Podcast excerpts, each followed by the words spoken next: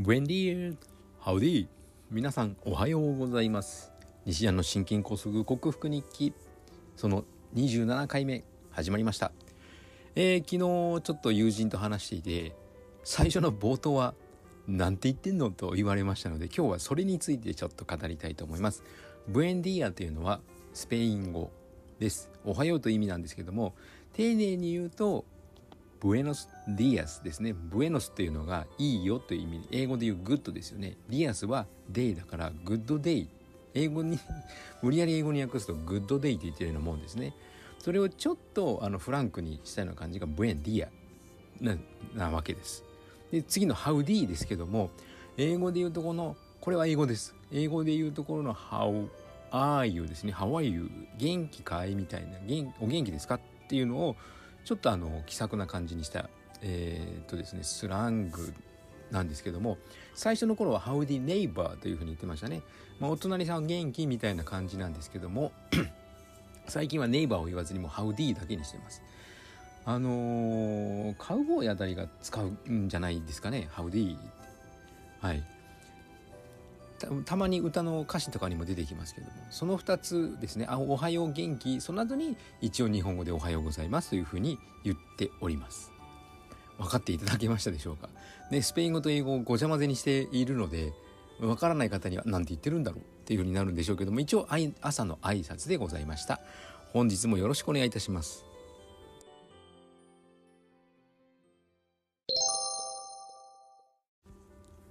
はい改めましておはようございます。健康運動指導士西田健康運動指導士理学療法士そして笑い療法士の西田隆です。今日のテーマはちょっとなんかあのあちこち飛んでしまいそうなんですけども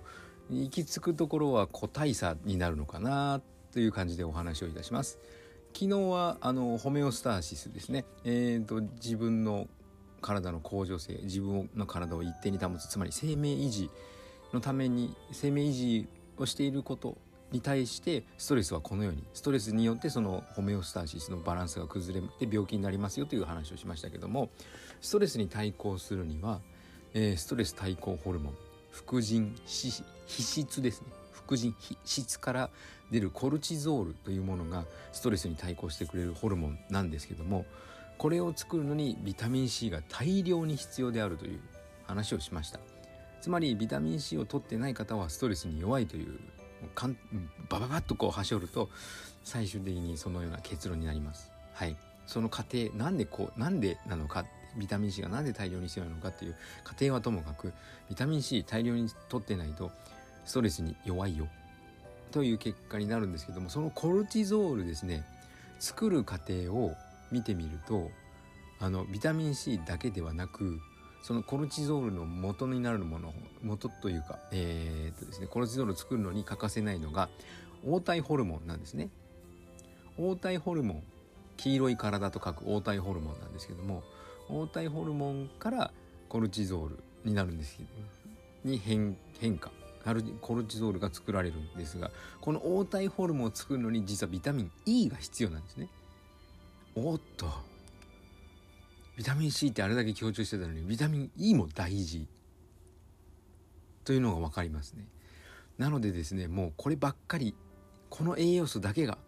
特に大事なのは何っていうのがなくてですねこれとってもこれが必要だからやっぱりってなるわけですよ。はい黄体ホルモンがないとコルチゾールは作られない。ということはビタミン E が黄体ホルモンを作るのに歩酵素となんて必要なのでビタミン E の摂取も必要。ちなみに黄体ホルモンですが妊娠にも関わるホルモンなのでこれがないことには妊娠しづらい。だから妊娠したいというか子供がお子さんが欲しいなそろそろ子供がと考えている女性はビタミン E を取りましょう。男性の場合はビタミン C を取りましょう。妊娠のための栄養素はビタミン C とビタミン E もちろんタンパク質鉄必要ですよ。でもこの2つが欠けてもダメなのでビタミン C と E ですね。で個体差。最初に言いました個体差なんですけども実は昨日さ、えー、と今のオープニングで友達と話していたら最初何て言ってるのと言ってたこの方のご家族がですね実はバセドウシ病にかかったらしくバセドウシ病っていうのは自己免疫疾患。自己免疫疾患また専門用語なんですけど要は免疫というのは病気から自分を守ってくれるシステムでこれがちょっと破綻ではないんですけども、えー、とちゃんと機能しない状態なんですよね。自己免疫疾患の代表的なものに関節リウマチというのがありまして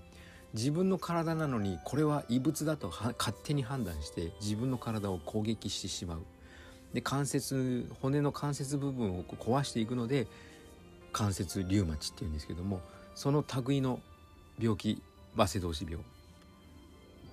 脈が上がったり体重減少したりと要はあの自分甲状腺はあのホルモンを司る大事な大事なところなので動悸や息切れとか手の震え多汗汗いっぱいかいたり疲れやすかったり体重が減ったり眼球突出するっていうのも特徴ですよね。えーと、こうなるとこうなるとなんですけども、まあ、治療法は基本的に、まあ、タンパク質鉄からなんですけどもはい。でその甲状腺の機能を元に正常な状態に戻してあげることが大事。でここで言いたいのはあのバセドウ病にかかる人もいれば私みたいに心筋梗塞にかかるのがいて糖尿病にかかる人がいてがんになる人がいてって様々。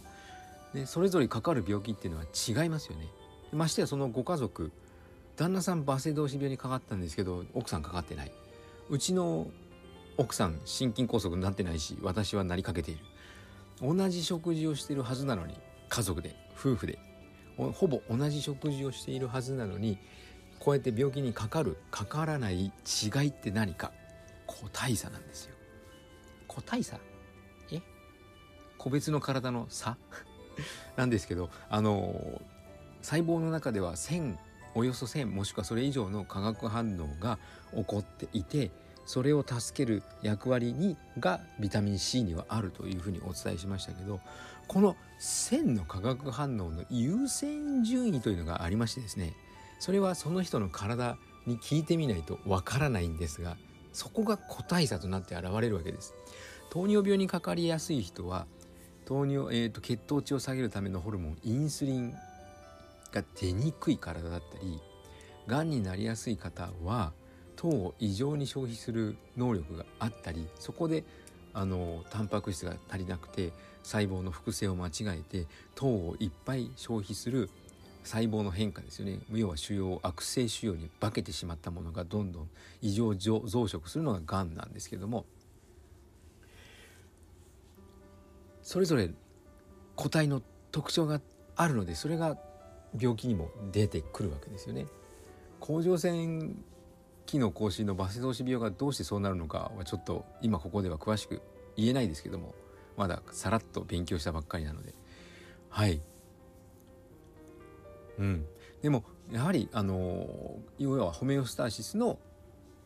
崩れというか機能異常なのでやっぱりそれをまず戻すことが基本基本に立ち返ることが大事ですね。はい。個体差。なんかあのちょっと話がまとまりにくいですけども個体差。があるけどもやはりホメオスタシスをちゃんと性能に起助させる起助させるっていうのがまずは第一歩だと思います。そのためにはタンパク質と鉄。以上です。